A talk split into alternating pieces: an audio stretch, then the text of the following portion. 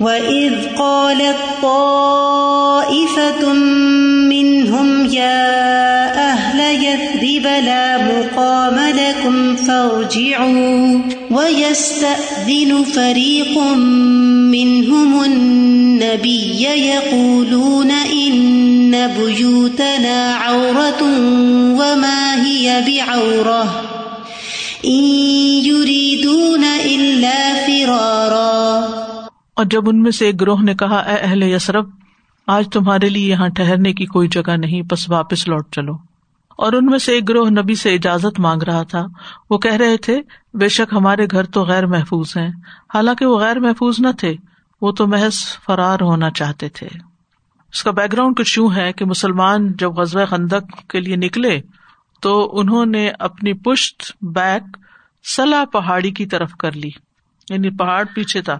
اور رخ اور چہرے دشمن کی طرف کر لیے جو اس کے اپوزٹ سائڈ پہ تھا۔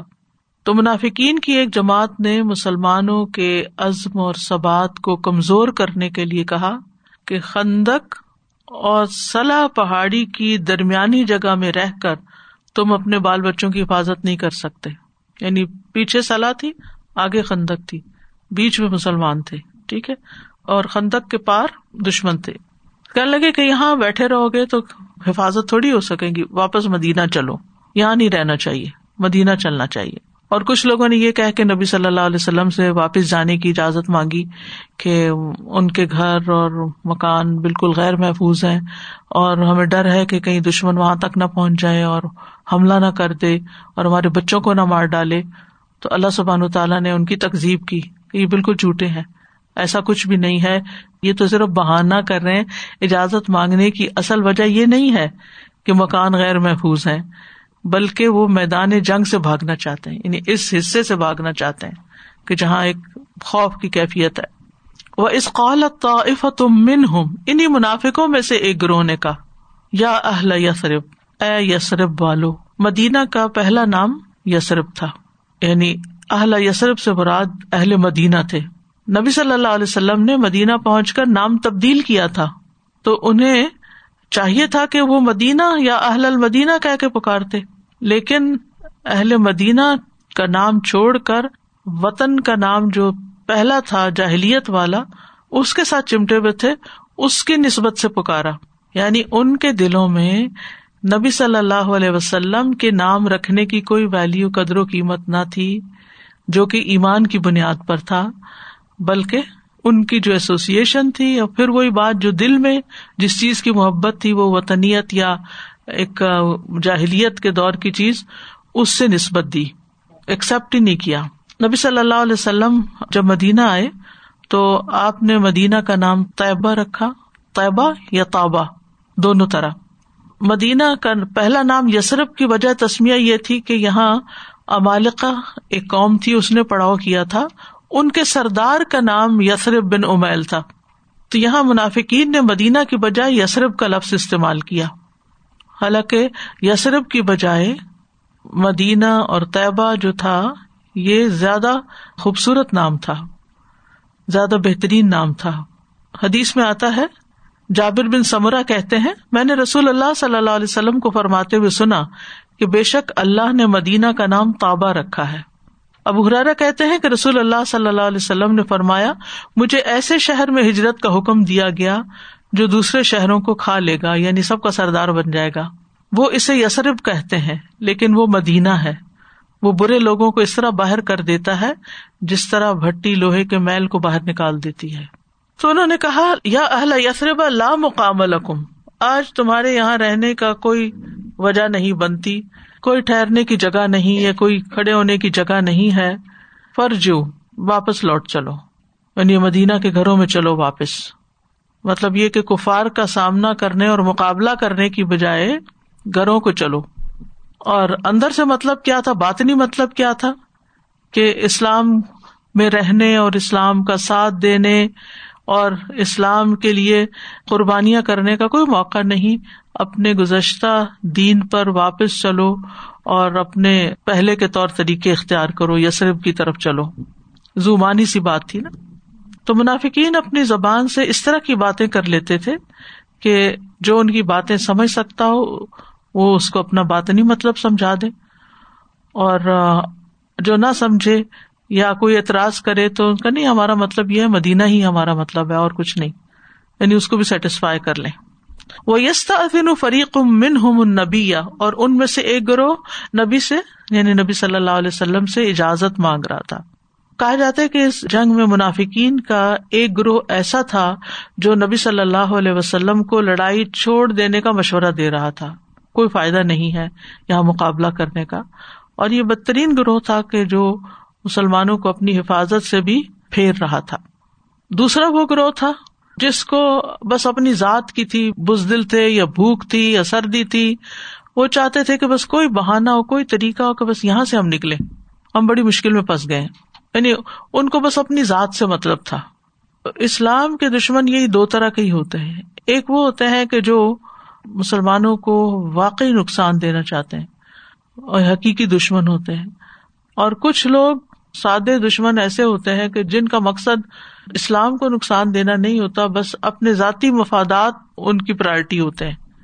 یعنی ان کو اس سے کوئی نہیں ہوتا کہ اسلام کو فائدہ یا نقصان ہے۔ ہمارے آنے جانے سے ان کو یہ ہوتا ہے کہ ہمارا جو بزنس ہے وہ ڈاؤن ہو رہا ہے، ہماری آمدنی کم ہو رہی ہے، ہمیں تکلیف ہو رہی ہے۔ وہ سیلف سینٹرڈ ہوتے ہیں، ان کو صرف اپنی ذات سے غرض ہوتی ہے۔ مشکل نہیں جھیلنا چاہتے۔ یقول ان نہ بوت نہ اورا وما بے اورا تو یہ جو مشکل نہیں جھیلنا چاہتے نا، یہ پھر بہانے کرتے ہیں۔ اور اس قسم کے بہانے کہ ہمارے گھر غیر محفوظ ہیں اور اورا ہے اور آر سے ہے۔ آر کس کو کہتے وہ چیز جس کو چھپایا جائے یا اور کھلنے سے شرمایا جائے۔ اسی سے لفظ عورت ہے۔ قرآن مجید میں آتا سلاس و اورات القم یہ تین اوقات تمہارے پردے کے ہیں۔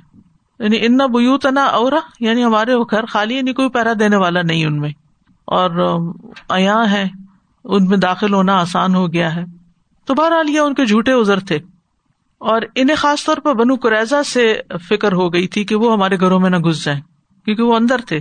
مشرقین کو تو روکا ہوا تھا نا خندق کی وجہ سے، لیکن بنو قریضا تو مدینہ کے اندر تھے۔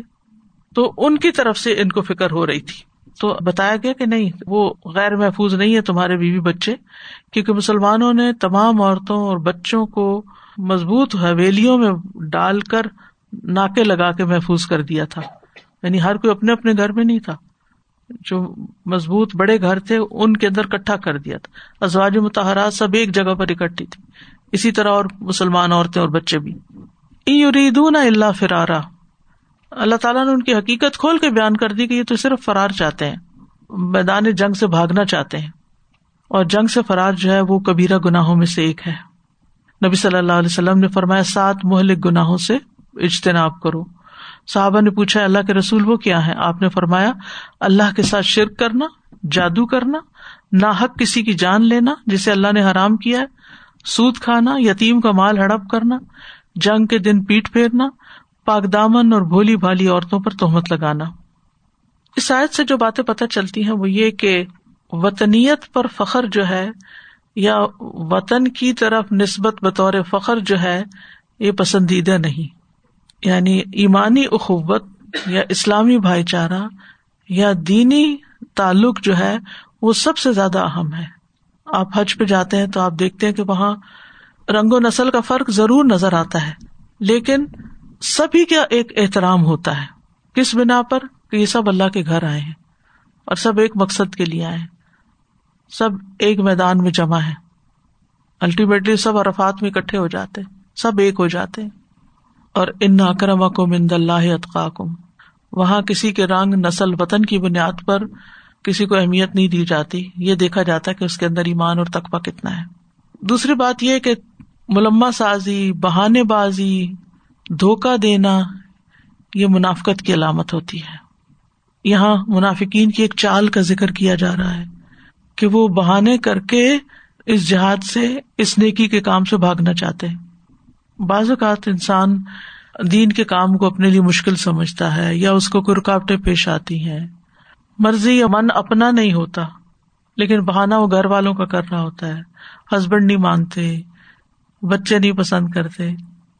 حالانکہ اصل بات یہ ہے کہ خود اپنے اندر وہ شوق نہیں رہا، یا وہ جذبہ نہیں ہے، یا وہ مقصد واضح نہیں ہے کہ کس کے لیے کون سی قربانی کر رہے ہیں۔ وہ یستا عظیم فریق منہم النبی اور پھر ان بہانوں سے وہ اصل کام سے بھاگنا چاہتے تھے۔ پھر اس کے بعد یہ کہ یہ بہانے جھوٹ بھی تھے نا۔ ان کی حقیقت نہیں تھی۔ اور جھوٹ بولنا نفاق کی علامت میں سے ہے۔ یقول نہ بوت نہ اورا مما یا بے اورا اللہ تعالیٰ نے بتا دیا کہ وہاں کوئی خطرے کی بات نہیں ہے۔ اور پھر ولہ یشد ان المنافقین اللہ کا دبون اللہ گواہ ہے۔ منافق یقیناً جھوٹے ہیں۔ حدیث سے بھی پتہ چلتا ہے کہ منافق کی تین نشانیاں ہیں، خواہ وہ نماز پڑھتا ہو، روزہ رکھتا ہو اور اپنے آپ کو مسلمان کہتا ہو۔ اور ان میں نمبر ون یہی ہے کہ جب بات کرے تو جھوٹ بولے، جب وعدہ کرے تو خلاف کرے، اور جب امانت رکھوائی جائے تو خیالت کرے۔ اس سے یہ بھی پتا چلتا ہے کہ اللہ سبحان تعالیٰ ہمارے دل کی باتوں کو بھی جانتا ہے، ہمارے خیالات تک سے واقف ہے، اور ہمارے دل میں جو وسوسے اٹھتے ہیں، ہر چیز اس کے علم میں ہے، اور اس کا علم ہر چیز پر محیط ہے۔ اس لیے انسان کو فکر اس بات کی ہونی چاہیے اور لوگوں سے زیادہ اللہ کا ڈر ہونا چاہیے۔ لوگ ہمارے ظاہر کو دیکھتے ہیں اور ہم ان سے ڈرتے ہیں۔ وہ رب جو ہمارے باطن کو دیکھتا ہے اور اس سے ہم نہیں ڈرتے۔ تو ہمیں اللہ کے ساتھ سچا ہونے کی ضرورت ہے۔ جی میں مجھے سچ میں ایسا فیل ہو رہا ہے کہ کتنی اچھی بات ہے کہ ہم اس زمانے میں کیونکہ اگر ہم خندق کے موقع پہ ہوتے تو پتہ نہیں ہم کیسے میں یہی پڑھ کے ڈرتی رہتی ہوں کہ ہمیں تھوڑی سی بھوک لگ جائے تو ہم کہتے اب کچھ کام نہیں ہوتا۔ جب تک چائے نہیں پیا ہمارا دماغ ہی نہیں کام کر رہا۔ یعنی چھوٹی چھوٹی چیزیں جو ہے وہ ہمیں ڈسٹریکٹ کر دیتی ہمارا فوکس ختم کر دیتی السلام علیکم سر جی۔ اساتذہ جی میں سوچ رہی تھی کہ جو شروع کے فرسٹ رقو میں جو آیات جو احکامات کی تاکید کی گئی تھی وہ اس رقو میں آزمائے گئے۔ اتق اللہ بلا تو تیل کافرین منافقین اور کافروں کی بات نہیں ماننی اطاعت نہیں کرنی اور توکل اللہ اللہ پہ توکل کرنا اور اس کے علاوہ نبی صلی اللہ علیہ وسلم تم لوگوں کو اپنی جانوں سے بڑھ کے ہوں۔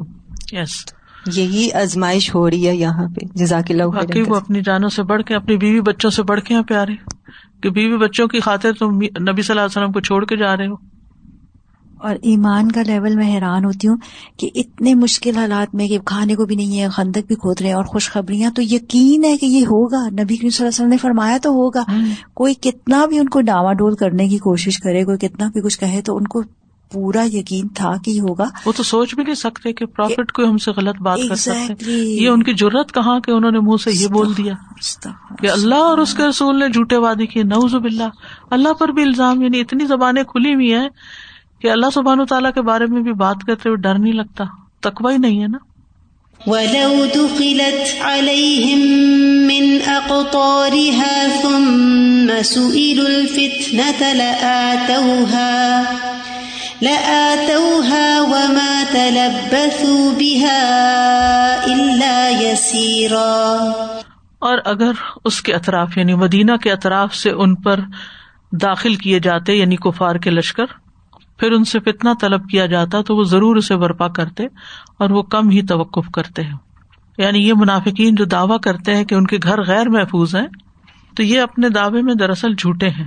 اور ان کے نفس ہر خیر بھلائی سے خالی ہے کیونکہ اگر کفار شہر میں داخل ہو جاتے اور منافقین کو دعوت دیتے کہ آؤ ہمارے ساتھ مل کر کفر پہ پلٹ کر فتنے سے مراد یا کفر ہے؟ کفر میں واپس آ جاؤ اور ہمارے ساتھ مل کر مسلمانوں کو ختم کرو، تو وہ اس پیشکش کو قبول کر لیتے، تو واپس پلٹ جاتے۔ یعنی ابھی تو یہ ہوا نا خندق بن گئی، اندر آ نہیں سکے۔ اگر وہ خندق نہ ہوتی اور یہ کفار کے لشکر جو ہر طرف سے آ رہے تھے، وہ آ کر ان منافقین کو دعوت دیتے کہ تم واپس اپنے دین پہ پلٹ جاؤ اور ہمارے ساتھ مل جاؤ اور ان چند لوگوں کو مل کے ختم کرتے ہیں، تو وہ اس دعوت کو قبول کر لیتے وہ ایسا بھی کر لیتے یعنی ان کی منافقت اس حد تک بڑی ہوئی ہے۔ یعنی یہ جو انہوں نے ظاہری ظاہری اسلام کا اظہار کیا ہوا تھا، یہ اس سے باہر نکل آتے۔ ان کی حقیقت پوری طرح یہاں ہو جاتی۔ یعنی اس وقت انہیں خیال نہ آتا کہ ہمارے گھر محفوظ ہیں اور ہم اپنے گھروں کی حفاظت نہیں کریں گے تو دشمن لوٹ لے گا۔ ولو دخلت علیہ من اختار اختار قطر کی جمع ہے۔ قطر کہتے ہیں ایک جانب کو، سمت کو۔ اور اختار سے مراد مختلف اطراف ہیں۔ یعنی اگر مختلف اطراف سے دشمن کی فوجیں مدینہ میں داخل کر دی جاتی، ثم سئل الفتنہ تھا پھر سوال کیے جاتے فتنا کا۔ فتنا کا لفظ جو ہے ویسے تو فتح سے ہے جس کا مطلب ہوتا ہے سونے کو آگ میں داخل کرنا تاکہ اس کا کھرا کھوٹا واضح ہو جائے۔ اور فتح آزمائش کے لیے اور جانچ پڑتال کے لیے آتا ہے لفظ۔ لیکن یہاں اس سے مراد شرک اور اسلام سے مرتد ہونا ہے۔ مسلمانوں کے خلاف لڑنا یہ ہے، لڑنا۔ یعنی اگر ان سے فتنے کا سوال کیا جاتا یعنی واپس کافر بننے کا یا مسلمانوں کے خلاف لڑنے کا لاتا تو وہ یہ ضرور پہنچیں گے اس کو، وہ ایسا ضرور کریں گے یعنی وہ اپنے دین سے پھر جائیں گے۔ وہ ماں تلبس بحا اللہ یسیرا اور وہ تھوڑا سا بھی توقف نہیں کریں گے۔ یسیرا یعنی ذرا سا بھی سوچنے کا ٹائم نہیں لیں گے۔ اس آفر کو فوراً ہی قبول کر لیں گے۔ وہ آفر ان کو بڑی بھلی معلوم ہوگی۔ لبسا کا مطلب ہوتا ہے نا، کسی جگہ پر تھوڑا سا ٹھہرنا، رک جانا۔ تو ماں تلبس یعنی اتنی مدت کے جس میں سوال جواب بلا توقف کے واقع ہو یعنی ان کو سوچنے کی بھی ضرورت نہیں ہوگی۔ فوراً ہی یہ اپنا فیصلہ کر لیتے۔ یعنی کیونکہ اصل میں تو مسلمان ہے نہیں نا اندر سے۔ لہذا اگر یہ گفار کی طاقت اپنے آس پاس دیکھتے، فوراً ان کے ساتھ مل جاتے۔ کمزور عقیدہ یہی ہوتا ہے۔ یعنی جس انسان کا عقیدہ کمزور ہوتا ہے، ایمان کمزور ہوتا ہے، وہ چند ٹکوں میں بھی بک جاتا ہے۔ وہ صرف دنیا کا فائدہ دیکھتا ہے۔ جس کو یہ یقین ہوتا ہے نا کہ مرنے کے بعد اللہ کو حساب دینا ہے، جواب دینا ہے۔ کیا بنے گا میرا؟ مجھے اپنی قبر میں جانا ہے۔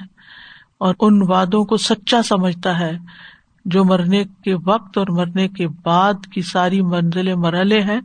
تو ڈر جاتا ہے کہ نہیں، میں آج کی مصیبت برداشت کر لوں گا، میں وہ نہیں کر سکتا۔ میں ہمیشہ کی تکلیف برداشت نہیں کر سکتا۔ لیکن جب کسی انسان کو پکا یقین ہی نہ ہو کہ ہاں یہ مرنے کے بعد کیا ہوگا؟ حساب کتاب ہوگا؟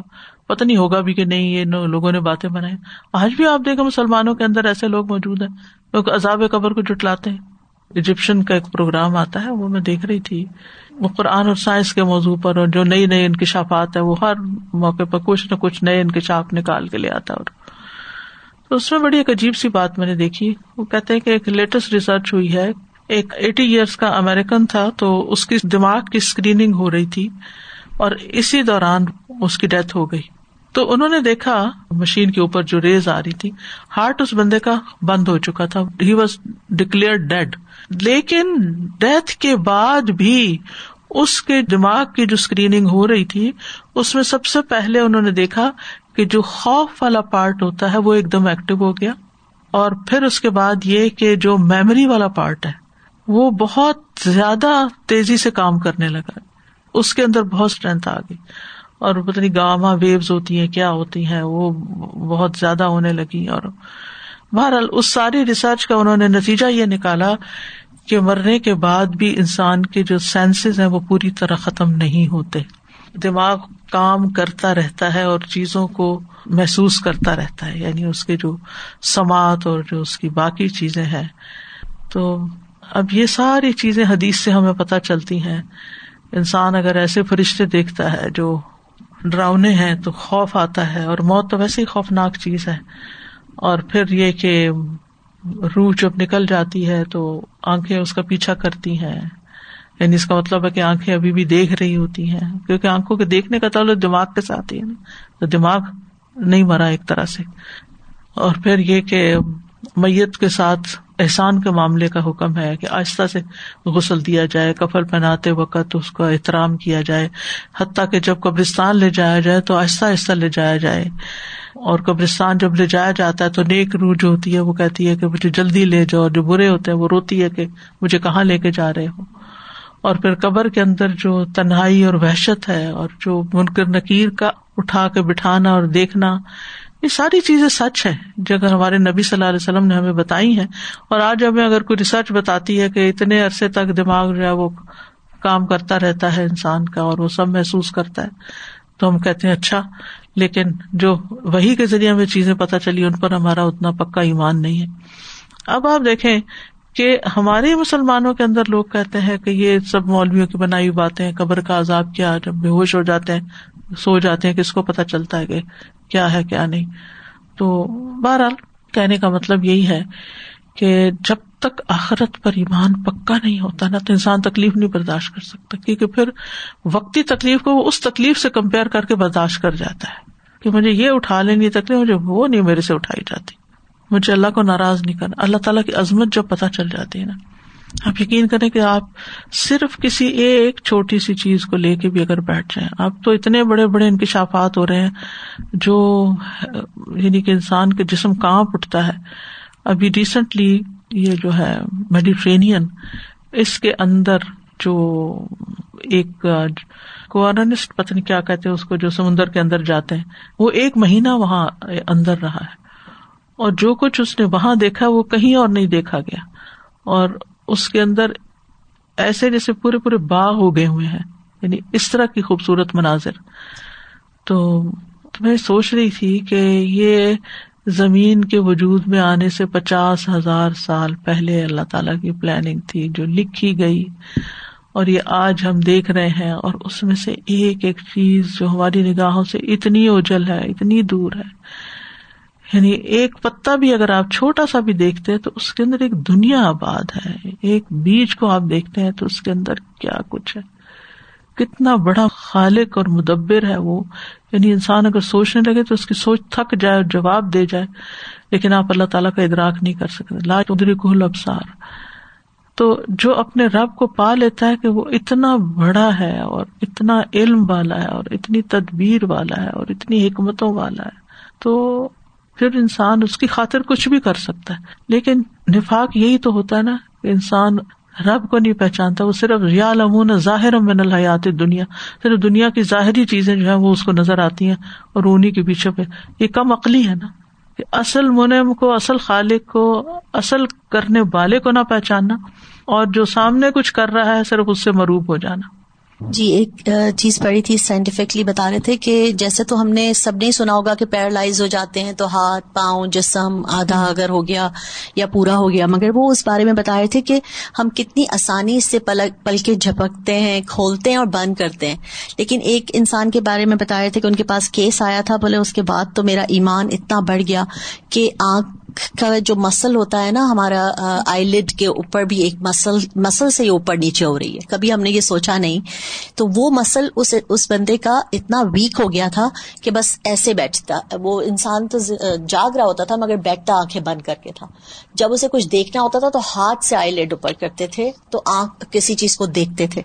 تو سبحان اللہ میں مطلب رونگٹے کھڑے ہو جاتے ہیں کہ کس طرح سے ہم اس کو سے۔ کیا کیا چیزیں کام کر رہی ہیں پیچھے جن کو ہم نے کبھی سوچا بھی نہیں۔ نہیں ہے۔ مطلب یہ والی بات سوچی نہیں تھی کہ یہ آنکھ بھی صحیح automatically open shut down you know like ہو رہی ہے۔ اور نا شکرا پنا یہ کہ صبح اٹھتے ہی کہنے لگتے ہیں کہ یہ چیز نہیں ہے یا وہ چیز نہیں۔ یہ نہیں کہتے کہ آنکھ کھل گئی میری خود کھل گئی ہے۔ تو اس سائز سے جو بات بنیادی طور پر پتہ چل رہی ہے وہ یہ کہ منافق مصیبت اور آزمائش کے وقت دین سے پھر جاتے ہیں۔ یہ ان کی پہچان ہوتی ہے۔ یہ انسان کے نفاق کی علامت ہوتی ہے۔ یعنی آزمائشوں کے وقت دین سے اور دین والوں سے تیزی سے بھاگ جاتے ہیں۔ دوسری بات یہ کہ ان کا کوئی اصول اور عہد نہیں ہوتا کہ انہوں نے مسلمانوں سے عہد کیا یا اسلام کا دعوی کیا۔ اور اب یہ ہے کہ جب انہوں نے دیکھا کہ ایک طاقتور قوم آ گئی ہے تو چھوڑا مسلمانوں کو جو کمزور ہے اور مل گئے ان کے ساتھ۔ تیسری بات یہ ہے کہ منافق جو ہے وہ دنیاوی مسلحتوں کی خاطر اپنے اصول توڑ دیتے ہیں۔ دنیاوی فائدوں کی خاطر دین کو بیچ ڈالتے ہیں۔ وَلَقَدْ كَانُوا عَاهَدُوا اللَّهَ مِن قَبْلُ لَا يُوَلُّونَ الْأَدْبَارِ وَكَانَ عَهْدُ اللَّهِ مَسْئُولًا اور یقیناً اس سے پہلے وہ اللہ سے عہد کر چکے تھے کہ وہ پیٹ نہیں پھیریں گے اور اللہ کا عہد ضرور پوچھا جانے والا ہے۔ یہ عہد منافقین نے جنگ عہد کے بعد کیا تھا۔ جب وہ پیچھے پلٹ گئے تھے نا، انہوں نے کمزوری دکھائی تھی۔ تو بعد میں پھر انہوں نے شرمندگی اور ندامت کا اظہار کیا اور انہوں نے پھر پرومس کیا کہ اس کے بعد اگر کوئی امتحان آئے گا یا کوئی مشکل وقت آئے گا، تو ہم اپنے اس قصور کی تلافی کر دیں گے۔ ہم آئندہ ایسا نہیں کریں گے۔ تو اللہ سبحان و تعالیٰ سے جب کوئی بندہ عہد کرتا ہے تو اللہ تعالیٰ پھر اس کو آزما کے دیکھتا ہے کہ اپنے وعدے میں کتنا سچا ہے، تاکہ اس کا جھوٹ کھل جائے۔ اور یہ کہ قیامت کے دن بھی اس عہد کے بارے میں ضرور پوچھا جائے گا، وکان عہد اللہ مسعلا اور یہاں پر آپ دیکھ رہے ہیں وا لا قد واؤ قسمیہ ہے، لام تاکید کا ہے، قد بھی تاکید کے لیے ہے۔ یعنی تاکید پہ تاکید، پکا وعدہ کیا تھا انہوں نے اللہ سے۔ آہدو آہدنی آہدو۔ حروف کی ذاتی معنی کی ذاتی پر دلالت کرتی ہے۔ کیا وعدہ کیا تھا کہ آئندہ وہ نہیں بھاگیں گے؟ لا یو الدبار یعنی جنگ عہد میں جو ہو گیا ہو گیا، اب نہیں کریں گے۔ تو اب اگر انہوں نے کر دیا ہے، تو اب ان کی پوچھ ہوگی۔ اب یہ چھوڑے نہیں جائیں گے۔ ان کا حساب لیا جائے گا۔ قیامت کے دن ان سے سوال کیا جائے گا۔ تو اس سائے سے جو خاص بات پتہ چلتی ہے، وہ یہ کہ اللہ سبحان تعالیٰ کے ساتھ انسان جب کوئی کمٹمنٹ کرتا ہے، تو اس کو سنجیدگی سے لینا چاہیے۔ اس میں اپنے نفس کی کمزوری کی وجہ سے کمی کو تاہی نہیں کرنی چاہیے۔ پھر یہ کہ انسان دل دل میں بھی جو وعدے کرتا رہتا ہے، جو کمٹمنٹ کرتا رہتا ہے یا کوئی نظر مانتا ہے، تو پھر وہ ایک عہد ہو جاتا ہے، اس کو پورا کرنا چاہیے۔ اور اگر عہد توڑتا ہے تو یہ بھی نفاق کی علامت ہے۔ اوپر جھوٹ کی بات ہوئی تھی، یہاں عہد توڑنے کی بات ہوئی ہے۔ وہ جو حدیث میں آتا ہے نا، منافق کی علامت یہ پریکٹیکل اگزامپل ہے یہاں پر۔ نبی صلی اللہ علیہ وسلم نے فرمایا، چار عادتیں جس میں وہ خالص منافق ہے، اور جس کسی میں، ان چاروں میں سے ایک عادت ہو وہ بھی نفاق ہی ہے جب تک اسے نہ چھوڑ دے۔ جب اسے امین بنایا جائے تو خیالت کرے بات کرتے وقت جھوٹ بولے عہد کرے تو پورا نہ کرے لڑے تو گالیوں پہ اتر آئے۔ ابیوسو ہو جائے۔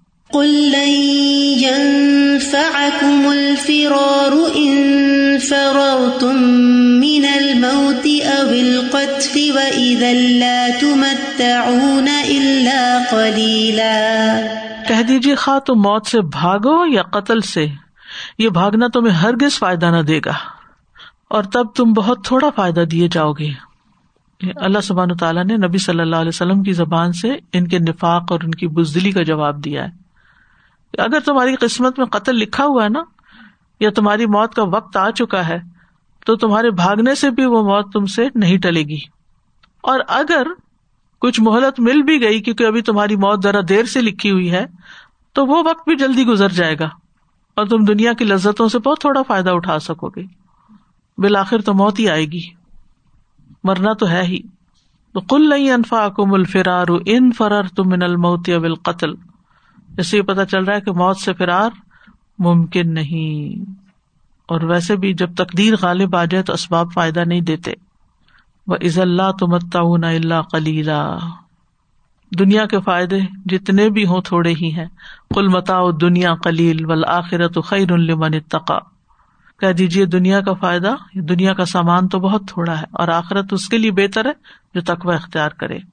اور آخرت کیسے بہتر؟ جنت میں کوڑا رکھنے کی جگہ دنیا مافیا سے بہتر ہے۔ تو اس آیت سے جو بات پتہ چل رہی ہے، نمبر ایک، بزدلی کی مذمت کی گئی ہے۔ یہ بزدلی ہے کہ انسان مشکل دیکھ کر پیچھے ہٹ جائے۔ نبی صلی اللہ علیہ وسلم نے فرمایا، انسان میں سب سے بدترین چیز بے صبر پن کے ساتھ بخل اور حد سے زیادہ بزدل ہونا ہے۔ اسی لیے ہر نماز کے بعد کی جو دعائیں ہیں، ان میں جبن سے پناہ مانگی گئی۔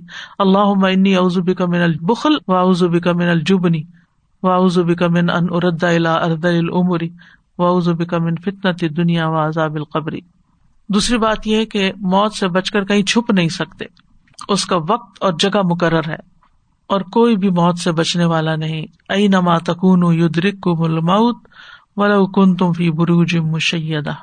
قل من ذا الذي يعصمكم من الله إن أراد بكم سوءا أو أراد بكم رحمة ولا يجدون لهم من دون الله وليا ولا نصيرا کہہ دیجیے اگر اللہ تمہارے ساتھ برائی کا ارادہ کرے یا تمہارے ساتھ رحمت کا ارادہ کرے، تو کون ہے وہ جو تمہیں اللہ سے بچا سکتا ہے؟ اور وہ اپنے لیے اللہ کے سوا کوئی دوست اور مددگار نہ پائیں گے۔ کل یعنی محمد صلی اللہ علیہ وسلم، آپ کہہ دیجیے کن سے؟ ان لوگوں سے جو قتل سے بچنے کے لیے جہاد سے پھر جاتے ہیں، کہ کون تمہیں اللہ سے بچائے گا؟ اگر اللہ تعالیٰ تمہارے ساتھ برائی کا ارادہ کر لے، تم بھاگو بھی اور تمہارا قتل سامنے ہو یا کسی اور مصیبت میں ڈال دے یا پھر کسی سلامتی کا معاملہ کرے تمہارے ساتھ، تو یہ یاد رکھنا چاہیے کہ صرف اللہ ہی عطا کرنے والا ہے اور وہی محروم کرنے والا ہے۔ اس کے سوا نہ کوئی بھلائی عطا کر سکتا اور نہ کوئی شر دور کر سکتا ہے۔ زندگی اور موت اسی کے ہاتھ میں ہے۔ تو کل من ذلزی حکم من اللہ۔ اللہ پکڑنا چاہے تو کوئی بھی تمہیں نہیں چھڑا سکتا۔ ان اراد ابکم سو ان او اراد ابکم رحما یعنی اگر اللہ تمہارے بارے میں قتل کا یا شکست کا یا پھر مدد کرنے کا ارادہ کر لے، تو کوئی اس ارادے کو بدل نہیں سکتا۔ اگر اللہ تمہیں عذاب دینے کا ارادہ کرے یا تمہیں بھلائی پہنچانے کا، تو بھی کوئی اس کو تبدیل نہیں کر سکتا۔ اگر اللہ تعالیٰ چاہے تمہاری توبہ قبول کرنا، تو بھی وہ کر سکتا ہے۔ تم پہ رحم کر سکتا ہے، تمہیں معاف کر سکتا ہے۔ اگر تم اس کی طرف پلٹ آؤ۔ ولا یہ جدون الحم مندون اللہ ولی ولا نصیرہ اور وہ اپنے لیے اللہ کے سوا نہ کوئی دوست پائیں گے، نہ مددگار۔ ولی، دوست کار ساز نفا رساں مددگار، برائی کو دور کرنے والا۔ یعنی اگر اللہ تعالیٰ ان کی مدد نہ کرے، تو کوئی ان کی مدد کرنے پہ قادر نہیں۔ تو اس آئے سے جو بات پتہ چلتی ہے، وہ یہ کہ مومن اور منافق موت سے متعلق مختلف خیالات رکھتے ہیں۔ مومن کا یہ ایمان ہے کہ موت اور حیات سب اللہ کے ہاتھ میں ہے اگر موت مقدر میں ہے تو جنگ سے فرار کے بعد بھی آ جائے گی۔ جبکہ منافقین صرف ظاہری حالات کو دیکھتے ہیں اور انہیں پہ بھروسہ کرتے ہیں اور انہیں مفادات کو عزیز سمجھتے ہیں کہ یہ خطرے کی جگہ اور یہ بچنے کی جگہ ہے۔ دوسری بات یہ کہ تکلیف پہنچانا اور تکلیف دور کرنا صرف اللہ کے اختیار میں ہے۔ سورج زمر میں بھی آتا نا، ان اراد انی اللہ بدر حل ہن کا شفات و در ہی او اراد انی برحمت حل ہن ممسکات و رحمت ہی اگر اللہ مجھے کوئی تکلیف پہنچانے کا ارادہ کرے تو کیا وہ اس کی تکلیف کو ہٹا سکتے؟ اور اگر وہ مجھ پر رحمت کرنا چاہے تو کیا یہ اس کی رحمت کو روک سکتے؟ ہرگز نہیں۔ اور سورت فاتر کی آئے تو بہت ہی مجھے اچھی لگتی ہے۔ ما یفت اللہ سے من رحمت فلا ممسک لہا۔ وما یمسک فلا مرسل الح ممبادی وہ العزیز الحکیم۔ جو اللہ لوگوں کے لیے رحمت میں سے کھول دے تو اسے کوئی بند کرنے والا نہیں۔ اور جو بند کر دے تو اسے اس کے بعد کوئی کھولنے والا نہیں۔ وہی سب پہ غالب کمال حکمت والا ہے۔ سارے لوگ مل بھی جائیں آپ کو تکلیف پہنچانے کے لیے، تو بس اتنی ہی پہنچا سکتے ہیں جو آپ کی قسمت میں لکھی ہوئی ہے۔ اس سے زیادہ نہیں۔ اور اگر سارے مل کر نفع پہنچانا چاہیں، تو بس صرف اتنا پہنچا سکتے ہیں جو آپ کی قسمت میں اللہ نے لکھا ہے، اس سے زیادہ نہیں پہنچا سکتے۔ وكان